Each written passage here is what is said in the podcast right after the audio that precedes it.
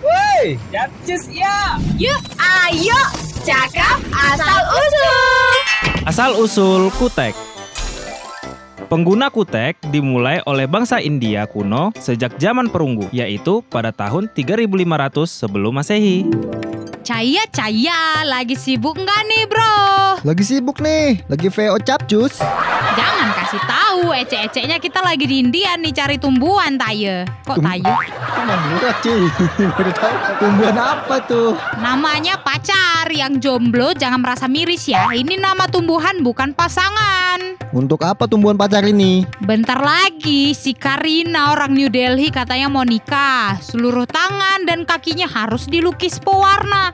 Namanya tradisi Mendi. Tradisi mempercantik wanita dengan warna sebelum menikah. Ya udahlah, let's go.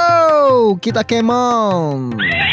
Eh ngomong kemana ini? Timur apa ke barat? Barat, ya kuda, maju. Itu dia tumbuhan pacarnya.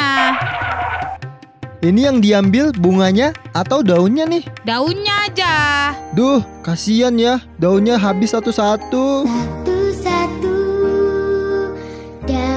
daun-daun bergugur Ih, kok jadi melo gini sih?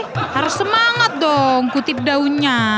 Eh lihat deh, waktu memetik daun tumbuhan pacar ini, kukuku jadi berwarna coklat oranye gini. Duh, cantiknya. Wah, ternyata selain bisa untuk melukis tangan dan kaki, pacar ini juga bisa warnain kuku ya. Eh, jadi tertutuplah kotornya kukumu yang nggak pernah dibersihkan itu ya. Hehehe, iya nih, biar makin keren, kita bikin ke kuku kaki juga yuk. Ayo, tumbuhkanlah daunnya biar kita daiskan. Eh, tempel maksudnya.